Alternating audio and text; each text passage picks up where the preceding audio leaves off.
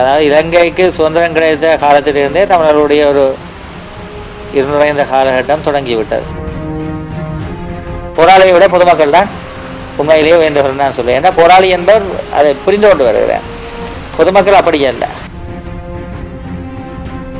எங்களோட ஒரு போராளி உணர்ச்சி வசப்பட்டு ஏதாவது ஒரு பொதுமக்கள் அடித்தால் கூட பொதுமக்கள் கேட்குற கேள்வி தலைவர் உங்களுக்கு அடிக்க சொன்னவர் ஒன்று அந்த அளவுக்கு எங்களுடைய மக்களுக்கு இந்த போராட்டத்தின் தலைமையில் கூட நம்பிக்கை இருக்குது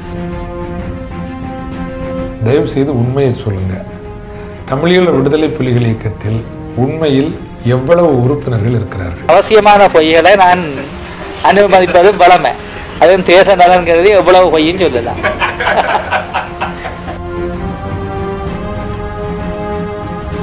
மற்ற குறிஞ்சிடாட்டே நான் இன்றைக்கு உங்களோட கதைக்கு இருந்திருக்க மாட்டேன்.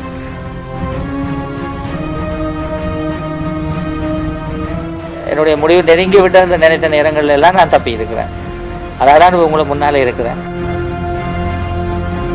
அதாவது எனக்கு இன்னும் ஏதோ கடமை இருக்கிறது. அதை நான் நினைத்திருக்கிறேன்.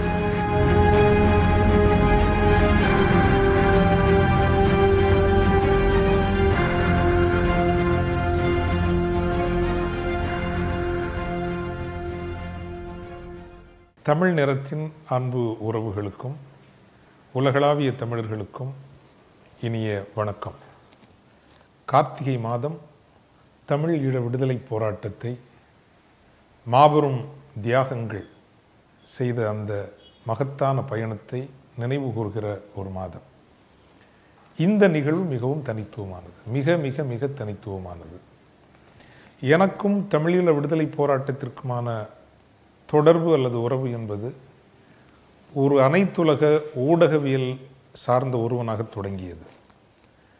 பிலிப்பீன்ஸ் தலைநகர் மணிலாவிலிருந்து இயங்கும் அனைத்துலக வானொலி நிலையம் ரேடியோ வேரிட்டாஸ் ஏஷியா. வேரிட்டாஸ் என்ற லத்தீன் மொழி சொல்லுக்கு தமிழில் உண்மை என்பது பொருள். உண்மையின் குரலாக ஒலித்த அந்த வானொலி ஒரு கால வெளியில் தமிழீழ மக்களுக்கும் உலகத்திற்குமான ஒற்றை தொடர்பாக இருந்தது. இது உண்மை. அந்த காலகட்டம் தான் இந்த விடுதலை போராட்டத்தோடு என்னை இணைத்தது நூற்றுக்கணக்கான அனுபவங்கள். அந்த அனுபவங்களிலெல்லாம் ஒரு முதன்மையான ஆழமான என்றும் நெஞ்சில் நிலைத்திருக்கிற அனுபவமாக நிகழ்ந்தவை. தமிழீழ மக்கள் தமிழ் மக்கள் தமிழ் தேசியத்தை நேசிக்கிறவர்கள் தங்கள் தேசிய தலைவராக ஏற்றுக்கொண்டு போற்றி கொண்டாடுகிற மேதகு வேலுப்பிள்ளை பிரபாகரன் அவர்களை நேரில் சந்தித்த தருணங்கள். அந்த சந்திப்புகளில் ஒரு சந்திப்பு மிக மிக முக்கியமானது ஏனென்றால் ஏறக்குறைய எழுபத்தி ஒரு கேள்விகளையும் பதிவு செய்யப்படாத பல கேள்விகளையும் உள்ளடக்கிய மிக நீண்ட சந்திப்பு. அது ஒரு நேர்காணல். நான் நினைக்கிறேன் நான் உறுதியாக சொல்ல முடியும். ஒருவேளை அவர் தன்னுடைய மனம் திறந்து தன் வாழ்வு பற்றியும் பதிவு செய்த ஒரு நேர்காணல் இந்த நேர்காணலாக மட்டும்தான் இருக்கும் என்று நான் நினைக்கின்றேன். முள்ளிவாய்க்கால் வரையான அந்த காலகட்டத்தை தமிழீழ ஆயுத போராட்டத்தின் ஒரு காலகட்டம் என்று எடுத்துக்கொண்டால் என்னோடு அவர் மனமு வந்து பதிவு செய்த அந்த நேர்காணல் தான் அவர் வழங்கிய கடைசியான நேர்காணல் என்றும் நான் கருதுகின்றேன். இரண்டாயிரத்தி இரண்டாம் ஆண்டு கிளிநொச்சி அரசியல் தலைமையகத்தில் நடந்தேறிய அரசியல் தலைமையகம் அல்ல அவர் சந்திப்பதற்கென்று ஒரு தனி அலுவலகம் இருந்தது. அந்த அலுவலகத்தில் நடந்தேறிய நேர்காணல் இது. இந்த நேர்காணலினுடைய எழுபது கேள்விகளையும் நிச்சயமாக தமிழ் உலகம் கேட்க வேண்டும். அதை பிரிதொரு தருணத்தில் நான் பதிவு செய்கிறேன். ஆனால் இந்த நிகழ்வில் நான் எடுத்து பதிவு செய்ய விரும்புவது உலகம் அந்த மனிதரை தமிழ் தேசியத்தை நேசிக்கிறவர்கள் அவரை தங்கள் இதயத்தில் ஒரு தெய்வமாக வைத்து தேசிய தலைவர் என்று ஏற்றுக்கொண்டாடுகிறார்கள் ஆனால் உலகம் அவரை முழுமையாக புரிந்து கொள்ளவில்லை. அவர் ஒரு மனித அளவில் அவர் யார்? உள்ளபடியே அவருடைய ஈவஸ் அ மிலிட்ரி ஜீனியஸ் நான் அன்பேரலன் தமிழ் வரலாறு கண்ட மாபெரும் இப்போ ராஜேந்திர சோழனுக்கு இணையான ஒரு ஒரு ஒரு இராணுவ தலைவர் என்று ஆயிரம் ஆண்டுகளுக்கு பிறகு ராஜராஜ சோழன் ராஜேந்திர சோழனுக்கு பிறகு நமக்கு கிடைத்த ஒரு ஒரு மாபெரும் இராணுவ தளபதி. He was he was simply a military genius அதில் ஒன்றும் சந்தேகமே இல்லை. ஆனால் அதை கடந்த அவர் எவ்வளவு பண்பட்ட மேன்மையான ஒரு உயர்ந்த மனிதராக இருந்தார்.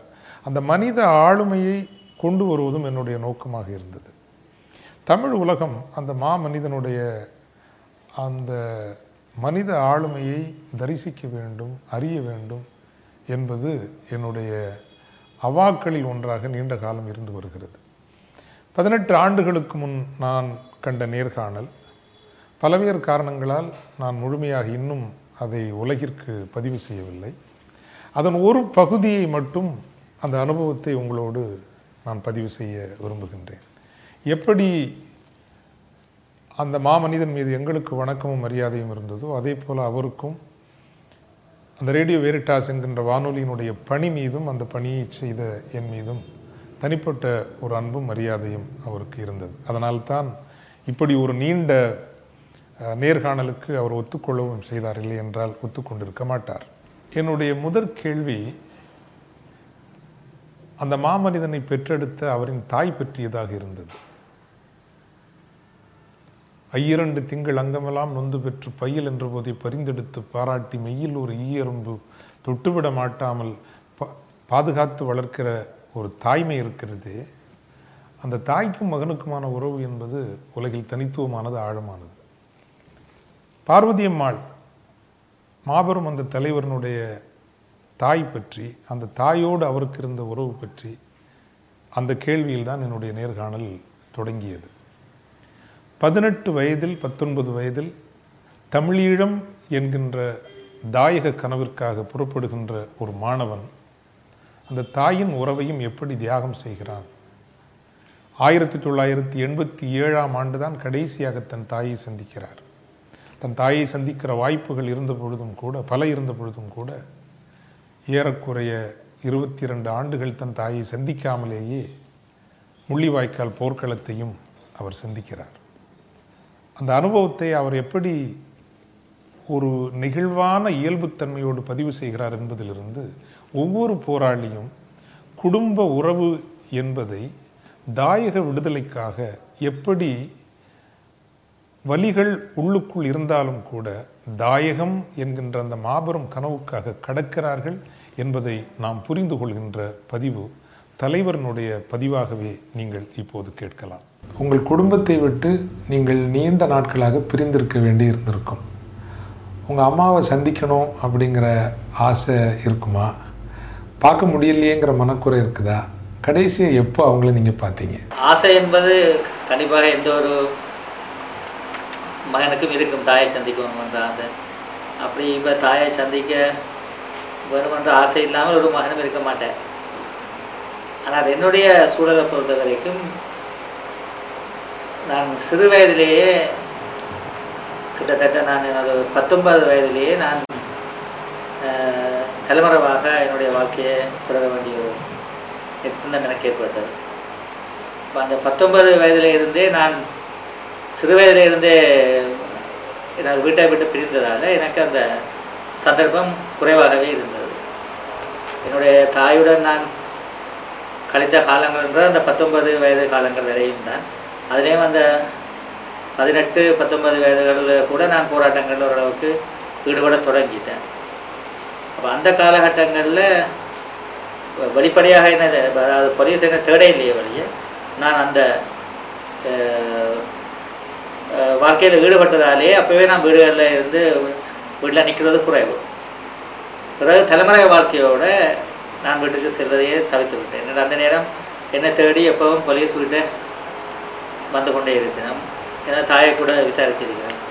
ஏன்னா தாயை ஒரு தடவை போலீஸ் ஸ்டேஷனில் பிடிச்சி கொண்டு போய் ஒரு நாள் வச்சுருந்துருக்கிறேன். ஒரு ஒரு நாள் தடுத்து வச்சுருந்துருக்கிறேன். அப்போ இப்படி இந்த சம்பவங்களால் அப்ப ஆரம்பத்துல இருந்து நான் வீடுகளில் வீட்டு தொடர்பை இல்லாமல் பண்ணிட்டேன்.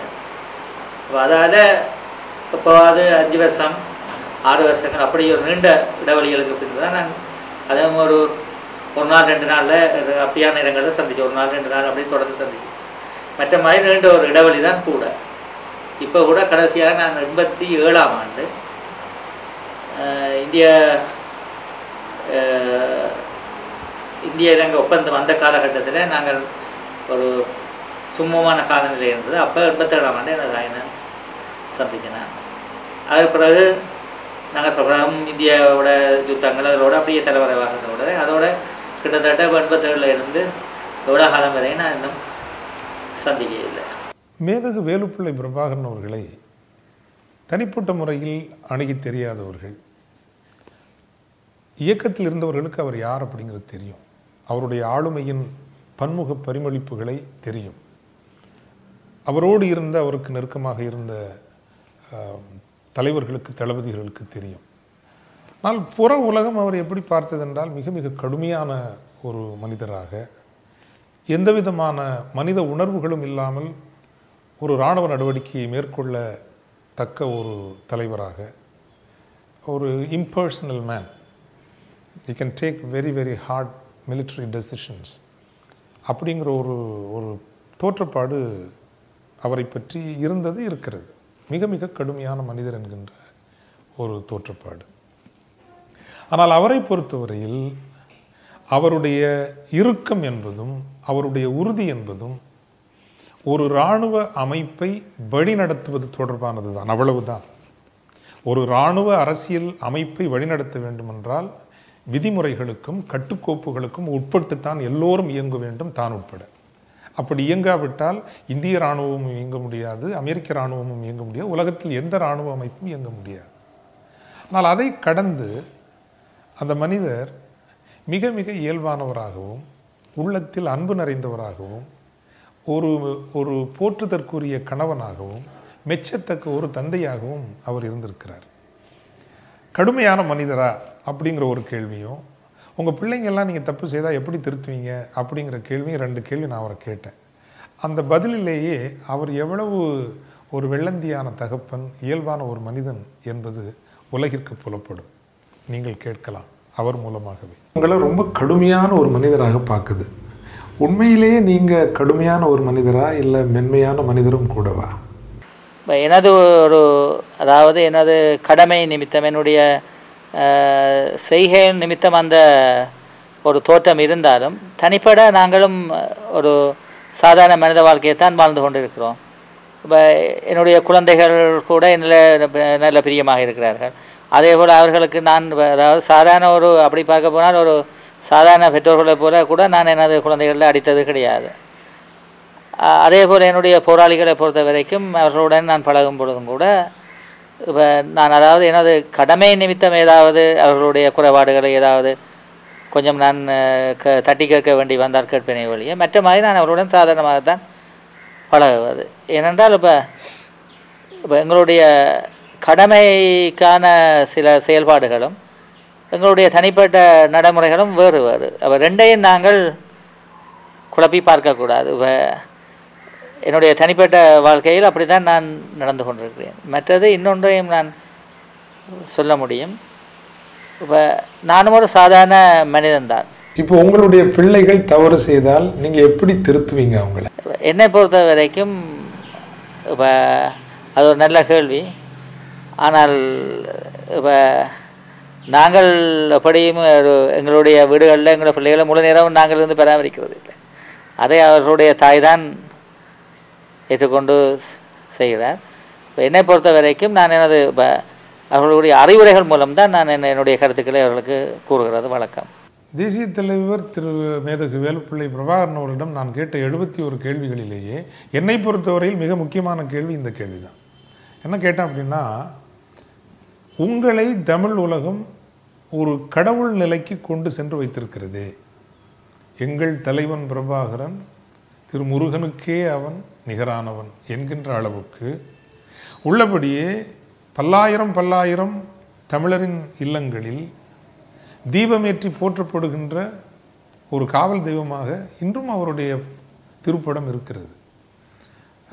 முருகப்பெருமானுக்கும் சிவபெருமானுக்கும் தொடர்ச்சியாகவே தலைவர் பிரபாகரன் அவர்களுடைய படத்தை வைத்திருக்கிற குடும்பங்கள் இன்றும் பல்லாயிரக்கணக்கான குடும்பங்கள் வைத்திருக்கின்றன.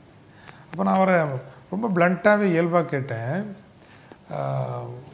தமிழ் உலகம் கடவுள் என்கின்ற நிலைக்கு உங்களை கொண்டு போய் வைத்திருக்கிறது. இதை நீங்கள் எப்படி பார்க்குறீங்க?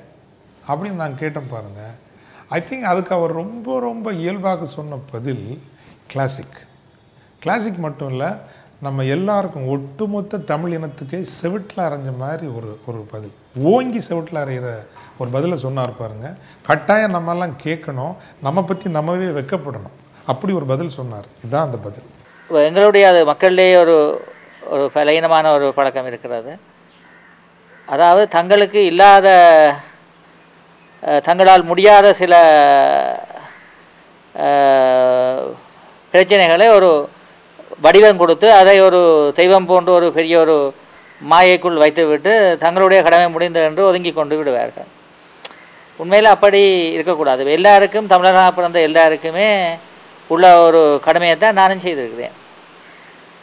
அப்போ இந்த கடமையை எல்லோருமே செய்யக்க என்னுடைய இந்த பெரிய பிரமாண்டமான தோற்றம் உங்களுக்கு தெரியாது.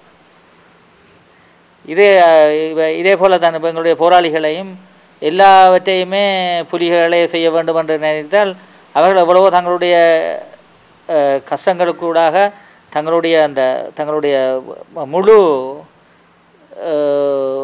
அதாவது தங்களுடைய முழு பலத்தையும் பிரயோகித்து அவர்களால் முடிந்த பங்கைத்தான் அவர்கள் செய்ய முடியும்.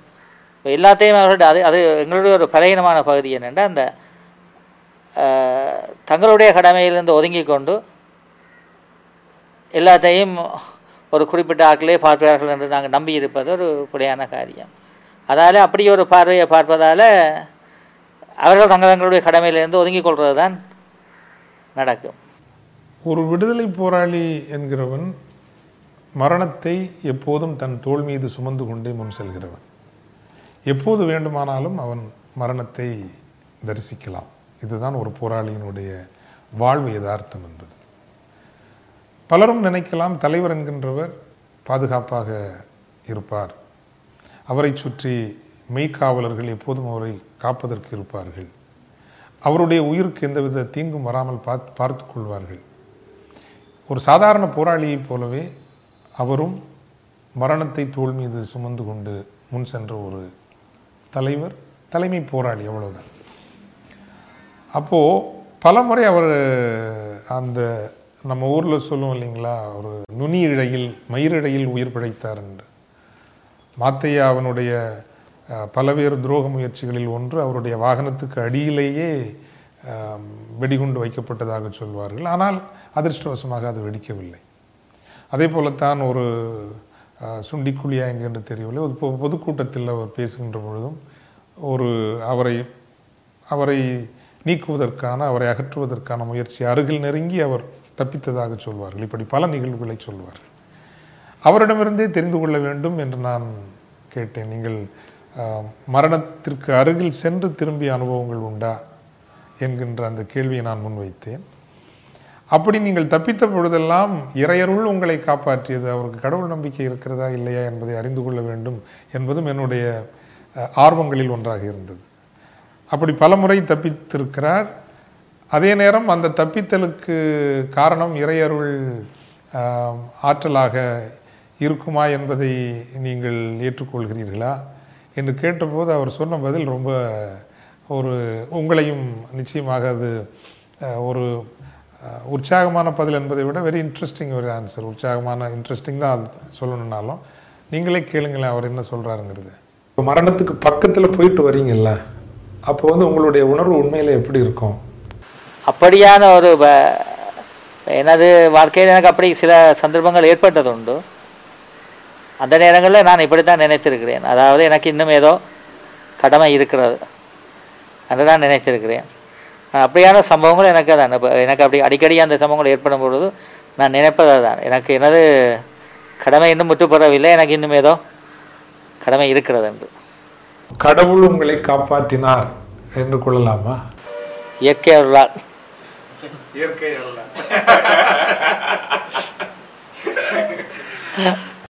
தான் பெற்றெடுத்த பிள்ளைகள் சார்ல்ஸ் ஆண்டனி துவாரகா பாலச்சந்திரன் மூன்று பேரையும் உயிருக்கு உயிராக நேசித்தவர் தலைவர் பிரபாகர்.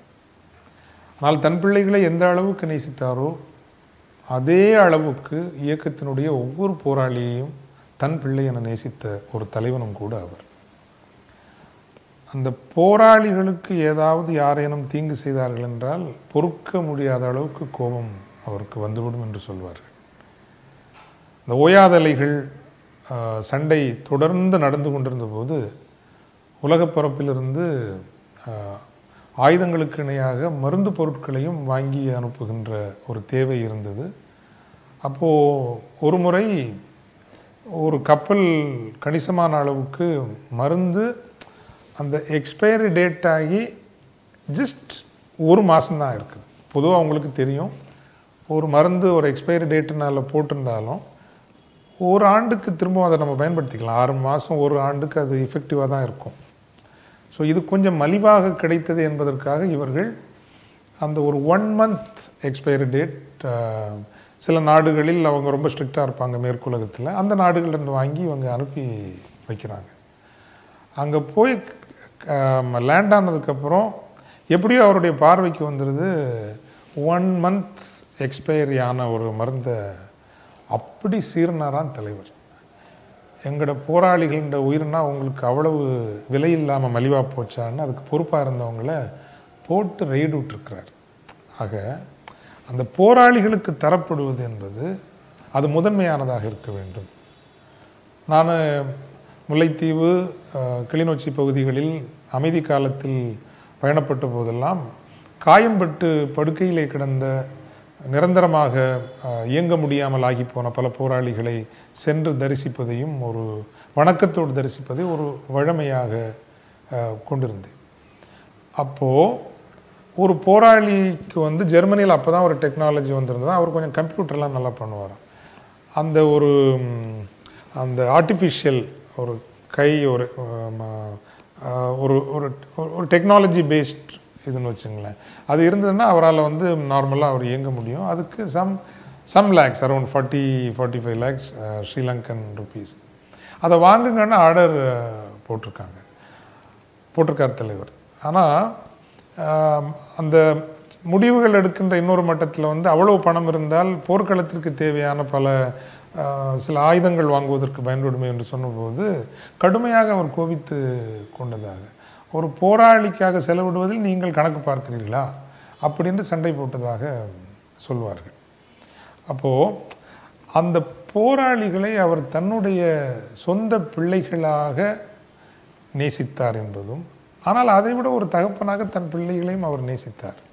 அதில் அவர் காட்டிய ஒரு மிகப்பெரிய முன்னுதாரணம் என்பது பெற்ற பிள்ளைகளை களத்தில் மரணத்திற்கு தருவது என்பது சங்ககால தமிழ் தாய்மார்களினுடைய மரபு இன்றி சமகால தமிழர்களினுடைய மரபு அல்ல.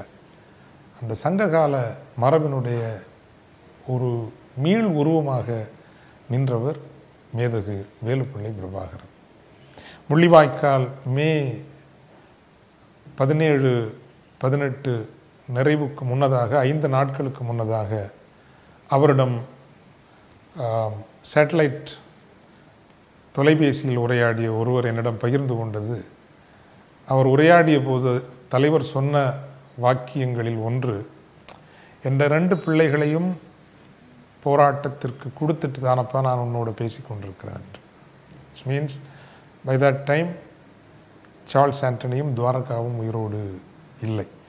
பாலச்சந்திரன் அப்போதும் உயிரோடு தான் இருந்திருக்கிறார். என்றால் தன் மனைவி தன் பிள்ளைகளை அவர் நினைத்திருந்தால் வெளிநாடுகளில் மிக மிக பாதுகாப்பாகவும் வசதியாகவும் அவர் வாழ வைத்திருக்கலாம். அவர் செயல் அப்படி. அவர் எப்படி அந்த முடிவை எடுத்தார் அப்படிங்கிறத அவர் பதிவு செய்தார் பாருங்க. நான் கொஞ்சம் சிலிர்த்து போன நேர்காணல் தருணங்களில் அதுவும் ஒன்று. நீங்களும் அதை தரிசிக்கலாம். உங்களுடைய பிள்ளைகளும் ஆயுத போராட்டத்தில் இணைய விரும்பினால் அனுமதிப்பீர்களா? இல்லை இப்போ என்னை பொறுத்த வரைக்கும் இப்போ என்னுடைய குழந்தைகள் வந்து போராட விரும்பும் பொழுது அதை நான் மறைக்கப் போவதில்லை. ஏனென்றால் இப்போ இது இதுவரை காலமும் போராடி கொண்டிருக்கிறவர்களும் அவர்களும் எனது குழந்தைகளை போன்றவர்கள் தான். நான் எல்லாரையும் ஒரே மாதிரி தான் நான் கருதுகிறேன் தமிழீழ மக்களினுடைய விடுதலை போராட்டத்தை இந்த உலகம் நச்சு கொண்டே பார்த்தது. அதற்குள் இருந்த அரசியல் தார்மீகத்தை அரசியல் கோரிக்கை அடிப்படைகளை புரிந்து கொள்ளாமல் பயங்கரவாதம் என்கின்ற ஒரு தோற்றப்பாட்டை அதை சு- சுமத்தித்தான் அதை நொறுங்கடிக்க வைத்தது. அதற்காக அவர்கள் கண்டெடுத்த உத்திகள் பல இருக்கிறது அல்லவா? அதில் ஒன்று வந்து சைல்ட் சோல்ஜர்ஸ் சிறுவர் போராளிகள். வயசுக்கு குறைவான பிள்ளைங்களெல்லாம் இவங்க இயக்கத்தில் சேர்க்குறாங்க. சேர்த்து அவங்கள பீரங்கிகளுக்கு இரையாக மாற்றுகிறார்கள். கேனன் ஃபாடராக யூஸ் பண்ணுறாங்க இப்படிங்கிறது ஒரு குற்றச்சாட்டு. ஆனால் கலை யதார்த்தம் என்ன அப்படின்னா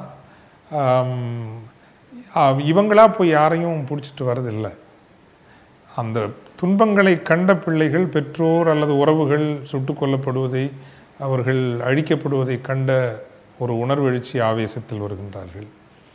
அல்லது ஆனால் அது அவர்கள் அங்கு இருந்தால் வேறு குழுக்களில் சேர்ந்து விடுவார்கள் அல்லது தவறான வழிகளுக்கு பயன்படுத்தப்படுவார்கள் என்கின்ற நிலையில் தான் இயக்கம் ஏற்றுக்கொண்டதே தவிர நேரடி மேற்பார்வையில் நிச்சயமாக சிறுவர் போராளிகளை ஆஹ், இயக்கம் எடுக்கவில்லை என்பதுதான் அவங்களை கன்ஸ்கிரிப்ட் பண்ணணும் அப்படிங்கிறது இருக்குல்லைங்கிறது நானும் நீண்ட காலம் அவர்களோடு பயணப்பட்டதால் எனக்கு நல்லா தெரியும். அது ரொம்ப இயல்பாக அவர் பதிவு பண்ணார். எப்படின்னா அந்த வயசில் ஆர்வம் இருக்கும் உண்மைதான்.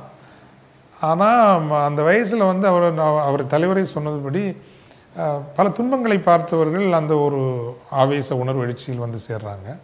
சேர்றப்போ வந்து ம, அவங்க அட்ரஸை கூட தப்பாக கொடுத்து சேர்ந்த நிறைய நிகழ்வுகள் நடந்ததாக சொன்னார்.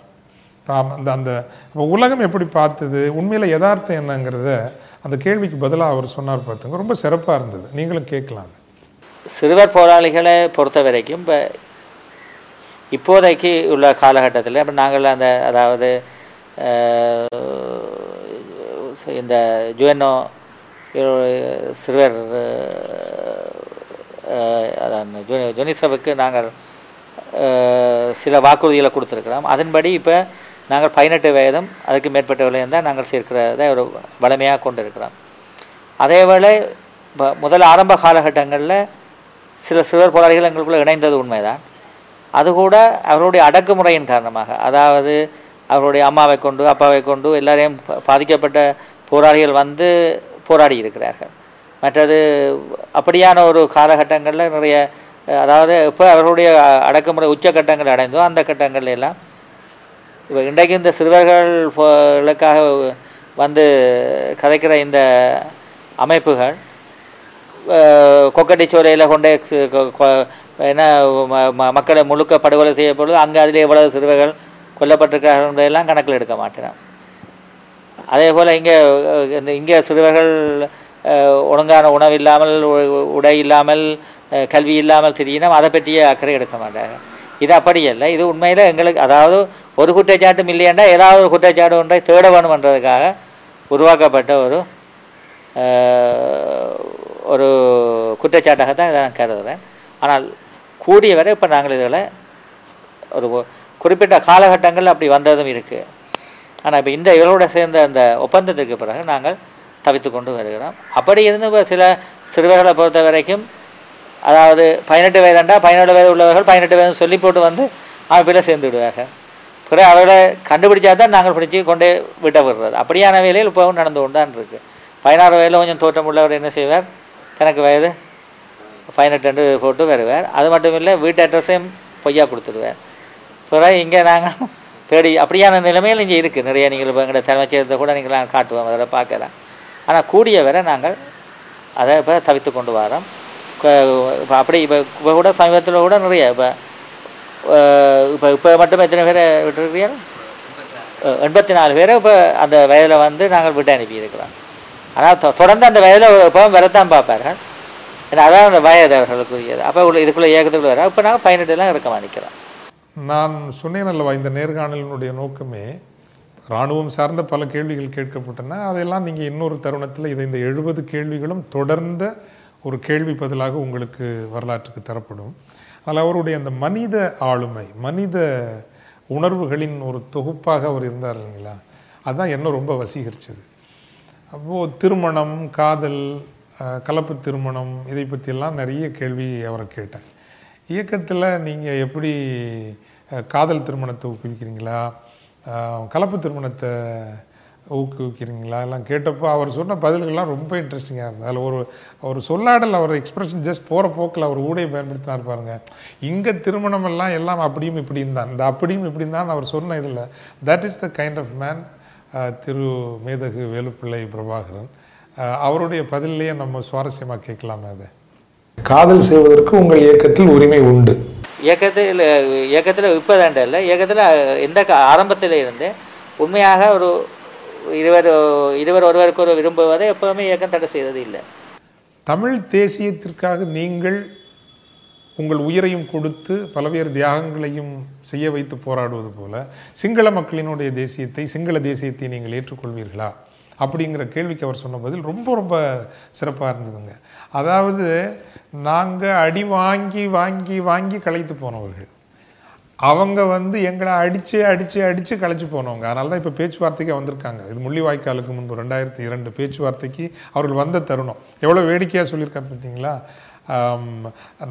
நாங்கள் அடி வாங்கி வாங்கி வாங்கி களைச்சி போனவங்க. அவங்க எங்களை அடித்து அடித்து அடித்தே களைச்சி போனவங்க. அடித்து அடித்து களைச்சு போய் அந்த களைப்பினால பேச்சுவார்த்தைக்கு வந்திருக்காங்க. இந்த பிரச்சனையெல்லாம் எதுக்கு? ரெண்டு பேரும் தனித்தனியாக சந்தோஷமாக ரெண்டு நாடுகளாக வாழ்ந்தா மகிழ்ச்சியாக ரெண்டு பேரும் வாழலாம் இல்லை அப்படின்னு அந்த சொன்ன பதில் வந்து இந்த நேர்காணலினுடைய ஒரு நல்ல தருணங்களில் ஒன்று இது உங்களுக்காக. இப்போ சாதாரண சிங்கள மக்களை நீங்கள் எப்படி பார்க்குறீங்க அவங்க எப்படி வாழணும் அப்படின்னு அவங்கள வாழ்த்துவீங்க அவங்களுக்கு ஆசை கூறுவீங்க? எங்களை பொறுத்த வரைக்கும் நாங்கள் இந்த யுத்தத்தில் எவ்வளவோ அழிவுகளை பார்த்தோம் நாங்கள் அதை நான் வேடிக்கையாக எங்களுடைய போராளிகளுக்கு சொல்கிறேன் நான். இப்போ இப்போ கூட சிங்கள மக்கள் அதாவது இப்போ சிங்கள அரசியல் த தலைமைகள் இப்போ எங்களோட பேச்சுவார்த்தைக்கு வந்திருக்கிறதுன்றது. அதாவது நாங்கள் அடிவண்டி கலைச்சி வந்திருக்கிறோம் கல கலைச்சி போயிருக்கிறோம். அவர் அடித்து கலைச்சி போட்டு பேச்சுக்கு வந்திருக்கிறார்கள். எங்கேயாவது அடித்து அடி வேண்டினவன் தான் கலைப்பான். இவர் அடித்தே கலைத்து போட்டு இப்போ வந்திருக்கிறார்கள். அப்போ இதில் உண்மையான இதைத்தான் நான் அவர்களுக்கு சொல்கிறது ஒன்று தான் வீணாக அவர்களுக்கு சம்பந்தமே இல்லாத வ- ஜாழ் மண்ணில் அவர்களுக்கு சின்ன து- துண்டு நிலம் கூட இல்லை.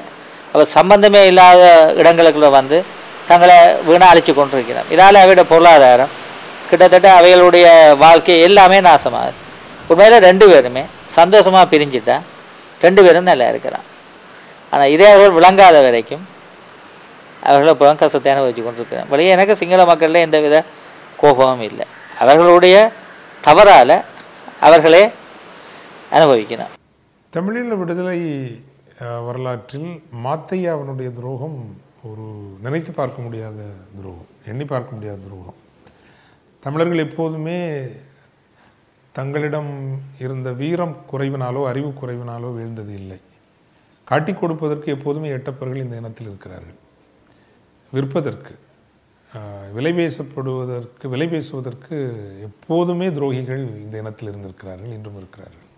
அப்படி இருக்கின்ற காரணத்தினால்தான் தொடர்ந்து நாம் இழப்புகளை சந்தித்து வருகின்றோம்.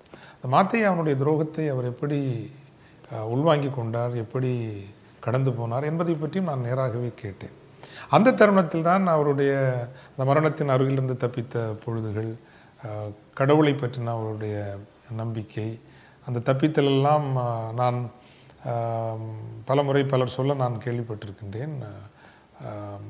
அதாவது மாத்தையா ஒரு முறை அவருடைய வாகனத்துக்கு அடியிலேயே குண்டு வைத்தும் அந்த குண்டு வெடிக்கவில்லை என்பதாகவும் இன்னொரு முறை எந்த இடம் என்று தெரியவில்லை பொதுக்கூட்ட மேடை ஒன்றை பெரிய ஒரு எரிகணைகள் வீசி அவரை கதை முடிப்பதாக இருந்த திட்டமும் கடைசி நேரத்தில் எப்படியோ அது அது பிழைத்து போகிறது. இப்படி பல முயற்சிகளிலிருந்து அவர் தப்பித்திருக்கிறார்.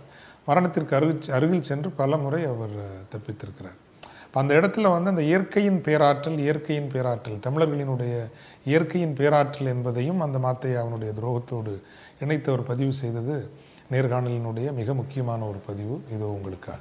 மாத்தையாவினுடைய துரோகம் உங்களை தனிப்பட்ட முறையில் எந்த அளவு பாதித்தது? இல்லை இப்போ இப்போ நான் நிறைய இப்போ அதாவது இந்த போராட்ட வாழ்க்கையில் நாங்கள் ஈடுபட்ட காலத்திலிருந்தே நிறைய இந்த அமைப்புக்குள்ள மனித உணர்வுகள் அதில் ஏற்படுகிற துரோக சிந்தனைகளை நாங்கள் பார்த்துருக்குறோம். அதால் இப்போ மாத்தியானுடைய துரோகம் என்னை பெரிதாக பாதித்தன்னு நான் சொல்ல மாட்டேன். இதற்கு முதலும் இந்த மாதிரியான சில கட்டங்களை இந்த இயக்கம் தாண்டி இருக்கு. அதை இப்போ வளர்ச்சி பெறாத காலங்கள் என்றபடியே அது அவ்வளவு முக்கியத்துவம் பெற இல்லை. இது ஒரு வளர்ச்சியான காலகட்டத்தில் என்றே இது எல்லாருக்கும் தெரிஞ்ச சம்பவம். இதற்கு முதலும் கூட இப்படியான சம்பவம் நிறைய ஏற்பட்டது அவர் ஒரு மிலிட்ரி ஜீனியஸ் மட்டுமல்ல. அவர் எந்த அளவுக்கு வாசித்தலை நேசித்தார் அறிவை தேடினார் தீராத அறிவுத்தாகம் கொண்டவராக இருந்தார் இருந்தார் என்பது அவருடைய ஆளுமையின் நாம் ரசிக்கத்தக்க போற்றத்தக்க எல்லோரும் பின்பற்ற வேண்டிய ஒரு ஒரு ஆளுமை பண்பு வாசிப்பு தீராத அறிவு தேடல் அறிவு சார்ந்த உரையாடல்கள் கல்லுக்குள் இரம் புத்தகத்தை பற்றி அவரால் பேச முடிந்தது. பிரேவ் ஹார்ட்ஸை பற்றி அவர் பேச முடிஞ்சது. பல ஆங்கில திரைப்படங்கள் அது கூட ஒரு சரி அவர் வந்து எப்படின்னா நீங்களாம் நினைக்கிற மாதிரி ரொம்ப இறுக்கமான அப்படியான ஒரு மனுஷன்லாம் அப்படி கிடையாது. ஒரு ஒரு மணி நேரம் உங்களோட பேசினார் அப்படின்னா ஒரு ஐம்பது நிமிஷம் ஜாலியாகவே பேசுகிற ஒரு ஆளுமை. அவர் சொன்ன மாதிரி இராணுவ ரீதியாக ஒரு இராணுவ தலைவர். அதை கடந்த அவர் ஒரு இயல்பான மனிதர். அந்த பதிவில் வந்து நீங்கள் அந்த எங் எங்கள் போராளிகளுக்கெல்லாம் நாங்கள் இங்கிலீஷ் படமெல்லாம் போர் சார்ந்த படங்கள் வரலாறு சார்ந்த படங்கள்லாம் போட்டு காட்டுவோம் அப்படின்னு சொல்லிட்டு ஒரு எக்ஸ்பிரஷன் கொடுத்தாரு பாருங்க. ஆனால் என்ன ஃபாதர் இந்த இந்த வெள்ளைக்கார பெட்டைகள் அந்த சினிமாவில் வருவாங்க தானே அவங்களுக்கு மட்டும் கிராஃபிக்ஸில் நாங்கள் உடுப்பு போட்டு விட்டுருவோம். எங்களோட போராளிகள் குழம்பி போயிடக்கூடாது இல்லைன்னா this is the kind of man English படங்கள் போட்டு காட்டுவோம். ஆனால் அந்த வெள்ளைக்கார பட்டியலுக்கெல்லாம் நாங்கள் கிராஃபிக்ஸில் உடுப்பு போட்டு விட்டுருவோம். எங்களை போராளி ரொம்ப போயிடக்கூடாது. So this is a kind of man எப்படி அவருடைய அந்த வாசிப்பு பழக்கம் திரைப்படங்கள் பார்ப்பதை பற்றி எல்லாம் அவர் பகிர்ந்து கொண்டதை தமிழ் வரலாற்றிற்காக நானும் இங்கே பதிவு செய்கிறேன். நீங்கள் படித்ததில் மிகவும் பிடித்த சில புத்தகங்களை பற்றி சொல்லுங்களேன். சரித்திர நாவல்கள் படிப்பது வழக்கம் எனக்கு. சுதந்திர போராட்ட வீரர்களுடைய வாழ்க்கையை படிப்பது உண்டு. இப்போ கல்லுக்குளீரம் போன்ற அந்த அதாவது அஹ், ராசு நல்லபெருமாள் எழுதிய அந்த க ப- புத்தகமெல்லாம் என்ன மிகவும் ஒரு கவிஞர். அந்த நேரம் அந்த சுதந்திர போராட்ட பின்னணியை மையமாக வச்சு எழுதப்பட்ட புத்தகங்கள். மற்ற அப்படி நிறைய அதாவது நான் அந்த மற்ற சேயினுடைய வாழ்க்கை என்ன ஒரு கவர்ந்த ஒரு அவருடைய போராட்ட வரலாறு மற்றது கியூபா போராட்டங்கள் இதிலெல்லாம் என்ன ஒரு கவர்ந்து ஆனால் படிப்பை பொறுத்த வரைக்கும் நான் எல்லா விதமான புத்தகங்களையும் இதில் இப்போ குறிப்பிட்டு இன்னது இன்னதென்று நான் சொல்ல முடியாத அளவுக்கு இருக்கிறேன் ஆனால் இப்படி நிறைய புத்தகங்கள் என்னுடைய மனதை கவர்ந்திருக்கு ஒரு அரசியல் ஆய்வாளனாக இராணுவ காரியங்களில் ஆழ்ந்த தேடலும் விருப்பமும் உள்ளவனாக என்னுடைய ஒரு பயணம் இருந்தபடியால் ஓயாத அலைகளினுடைய அந்த நிறைவில் ஆணையரவை பிடிச்சி ஜாஃப்னாவுக்குள்ளே ஏன் இவங்க போகலை? கொஞ்சம் கூட புஷ் பண்ணியிருக்கலாமே. ஒரே ஒரு க ரெண்டு காரணம் தான் இருந்திருக்க முடியும். ஒன்று இந்தியா மற்றும் உலக நாடுகளினுடைய அழுத்தம் ஒன்றா இருந்திருக்க முடியும். இன்னொன்று வவுனியா தொடங்கி ஆணையரவு வரை ஒரு பெரிய நிலப்பரப்பை அவர்கள் மீட்டெடுத்து விட்டார்கள். மீட்டெடுத்த நிலப்பரப்பை தக்க வைத்து கொள்ள வேண்டிய ஒரு தேவை இருக்கிறது. அதற்கு தங்களினுடைய இராணுவ வளங்களை விநியோகிக்க வேண்டிய ஒரு தேவை இந்த காரணங்களால் தான் அவர் யாழ்ப்பாணத்திற்குள் செல்லவில்லையோ அப்படின்னு நான் நினச்சிட்டு இருந்தேன். அதுலேயும் வந்து தளபதி பால்ராஜ் அவர்களை நான் நேரில் சந்தித்த போது அவரே சொன்னார் நானே கேட்டேன் ஃபாதர் என் கண்ணுக்கு இங்கேருந்து யாழ்ப்பாணம் பலாலி தெரியுது. நானூறு பேரை கொடுங்க தலைவர்னு தான் கேட்டேன். நானூறு பேர் நானூறு போராளிகளையும் அதுக்கான சுடுபொருட்களையும் கொடுத்தா நான் யாழ்ப்பாணத்துக்குள்ளே போய் கொடியேற்றிடுவேன் நான் சொன்னேன் தலைவர் அதை தயங்கிட்டாரே. அப்படின்னு ஒரு ஒரு உண்மையிலேயே ஒரு ஒரு குழப்பமான ஏன்னா ஆணையரவை வந்து உண் நிஜமாக நீங்கள் பார்த்தீங்கன்னா ஆணையரவுக்காக போராளிகளை பெரிதாக இழக்கவில்லை. ஆணையரவுக்கு முந்திய அந்த பழைய சாலையை வெட்டி முறித்த அந்த போரும் சரி. அது தொடர்பான ஏனைய போர்களில் தான் களை இழப்புகளும் ஆவேசமும் உக்கிரமும் இருந்ததே தவிர சுற்றி வளைக்கப்பட்ட ஒரு நிலையில் விநியோகங்கள் துண்டாடப்பட்ட நிலையில் தப்பித்தான் ஓடினார்கள். தண்ணி குடிக்க இல்லாமலும் உணவருந்த இல்லாமலும் அந்த மாபெரும் கோட்டை கொத்தளத்திலிருந்து ஆணையரவிலிருந்து சிங்கள இராணுவம் உயிர் பிழைத்தால் போதும் என்று தப்பி ஓடியது. அப்போது பர்சீவ் பண்ணி போயிருந்த அந்த வேகத்தில் அடித்து நொறுக்கிட்டு போயிருந்தால் யாழ்ப்பாணத்திற்குள் போயிருக்க முடியும். எனக்கு நான் கேள்விப்பட்ட வரைக்கும் ஒரு மூன்று நான்கு நாடுகள் தமிழ் ஈழத்தை அங்கீகரிப்பதற்கும் அப்போது தயாராகத்தான் இருந்தன. இருந்தும் தலைவர் ஏன் உள்ளே போகலைங்கிறது ஒரு கேள்வியாக இருந்தது. அவரே சொன்னது என்னை ரொம்ப ரொம்ப சிலிர்க்க வைத்தது. நெகிழ்வாக இருந்தது ரொம்ப. அதாவது நான் போயிருக்கலாம் ஆனால் அப்படி போயிருந்தால் பேரளவிலான மக்கள் உயிரிழப்புகளை நாங்கள் சந்தித்திருக்க வேண்டும். அந்த மக்கள் உயிரிழப்புகளை நாங்கள் தவிர்க்க வேண்டும் என்று விரும்பினோம். பொதுவாக மக்களை அவர்கள் கேடயமாக பயன்படுத்தினார்கள் அப்படிங்கிற குற்றச்சாட்டு உண்டு. வன்னி பகுதிக்கு வந்த மக்கள் எல்லாம் அவர் விடுதலை போராட்டத்தை நேசித்து உயிராக நேசித்து அவரோடு வந்தவர்கள். அவர்களையும் அந்த கடைசியில் நெருக்கு இனி இல்லை என்ற நெருக்கடிக்கு உள்ளாகின்றவரை அவ்வளவு துன்பங்களுக்கெல்லாம் தலைவரும் இயக்கமும் விட்டுவிடவில்லை. ஆனால் இந்த யாழ்ப்பாணத்தில் நீங்கள் பாருங்க வந்து கொடியேற்ற முடியும் மூன்று நான்கு நாடுகள் அங்கீகரிக்கவும் தயாராக இருந்தது என்கின்ற நிலையில் மக்கள் இழப்பு பல்ல ஆயிரங்களில் நடக்கும் என்கின்ற ஒற்றை காரணத்திற்காக யாழ்ப்பாணத்திற்குள் செல்வதை தற்காலிகமாக த நிறுத்திய ஒரு மாபெரும் தலைவன் மேதகு வேலுப்பிள்ளை பிரபாகரன். அவருடைய வார்த்தைகளிலேயே இந்த பதிவு இங்கே உங்களுக்காக நமக்காக. ஆனையிறவை வெற்றி கொண்டு யாழ்குடாவினுடைய வாயிலில் நீங்கள் நின்றீர்கள். உண்மையில் யாழ்குடாவிற்குள் நுழைய அது ஒரு அற்புதமான தருணம். இராணுவ ரீதியாக அரசியல் ரீதியாக பொருளாதார ரீதியாக இலங்கை அரசு பலவீனப்பட்டு சரிந்து விழுந்து சிதறுகின்ற ஒரு சூழ்நிலையில் நின்ற ஒரு காலகட்டம். அப்படியே நீங்கள் தொடர்ந்து யாழ்ப்பாணத்திற்கு முன் செல்லாமல் ஏன் நீங்கள் ஒரு ஒரு சமாதானத்துக்கு அல்லது ஒரு இடைவெளிக்கு இடம் கொடுத்தீர்கள்? நுழைந்து அதாவது நாங்கள் நுழையக்கூடிய ஒரு சூழல் இருந்த பொழுதும் பல வெளிநாட்டு உதவிகள் இலங்கை அரசாங்கத்துக்கு கிடைக்க தொடங்கியிருந்தன. அந்த உதவிகள் நிமித்தம் நாங்கள் இன்னும் விதமாக சில முன்னேற்றங்களை செய்யும் பொழுது எங்களுடைய மக்களை பொறுத்த வரைக்கும் எவ்வளோ ஒரு பேரழிவுக்குள்ளே ஈடுபட அதாவது ஒரு பேரழிவுக்குள்ளே சிக்கியிருக்கக்கூடிய ஒரு சூழல் ஏற்பட்டது. அதுக்கு இந்த வெளிநாட்டு உதவிகள்லாம் காரணம். அப்போ அப்படியான ஒரு சூழல்ல நாங்கள் எங்களுடைய அந்த வேகத்தை கட்டுப்படுத்தி கொண்டோம். ரொம்ப இயல்பாக அவரை கேட்டேன். உங்களுக்கு பட்டுன்னு கோபம் வரணும்னா உங்களுக்கு கோபம் வர வைக்கணும்னா நான் என்ன செய்யணும்? இதுதான் கேள்வி. என்ன சொன்னார் தெரியுமா?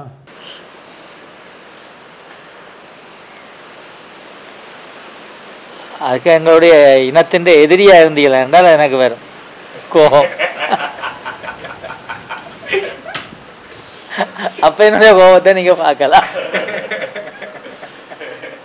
எழுபத்தி ஓரு கேள்விகளை கொண்டிருந்த இந்த நேர்காணல் முற்றிலுமாக அவருடைய ஆளுமையை நான் தரிசித்திருந்தாலும் அவர் யார் உண்மையில் எப்படிப்பட்ட ஒரு இயல்பான மனிதர்? I mean is such a fantastic person lovable person அப்படிங்கிறது அந்த எழுபத்தோரு கேள்வியும் முடிச்சுட்டு நேர்காணல் முடிஞ்சது இல்லைங்களா?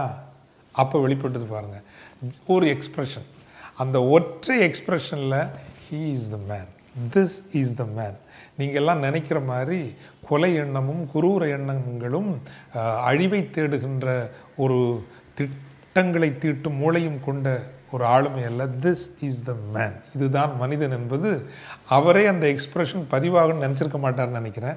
ஆனால் நம்முடைய கேமராவில் அது பதிவாயிடுச்சு.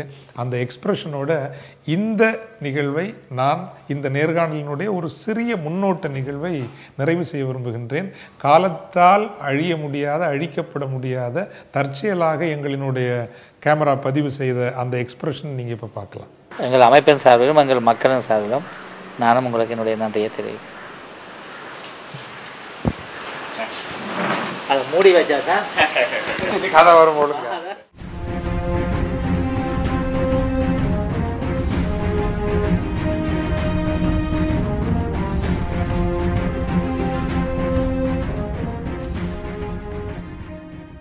நண்பர்களே பிறந்து அறுபத்தி ஆறு ஆண்டுகள்.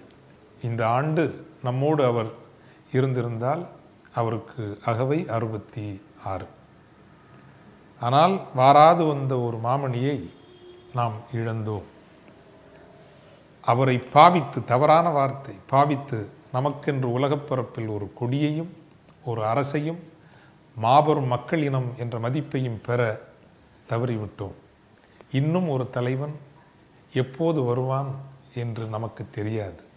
ஆயினும் அந்த தலைவனும் அவருடைய பிள்ளைகளும் தமிழருக்கென்று ஒரு தாயகம் வேண்டும் என்று செய்த தியாகங்களுக்கு நாம் மதிப்பு தருகிறோம் என்றால் நிச்சயமாக தமிழ் இனம் என்கின்ற உணர்வோடு நாம் ஒரு கருத்தில் ஒரு உணர்வில் தொடர்ந்து இணைந்து உழைப்பதுதான் அவருடைய பிறந்த இந்த தருணத்திலும் மாவீரர்களை நினைக்கின்ற இந்த தருணத்திலும் நமக்கு நாமே மீண்டும் கொடுத்து கொள்ளுகின்ற உறுதிப்பாடு. மீண்டும் ஒரு தருணத்தில் முழு அளவிலான இந்த நேர்காணலோடு சந்திப்போம். நன்றி வணக்கம்.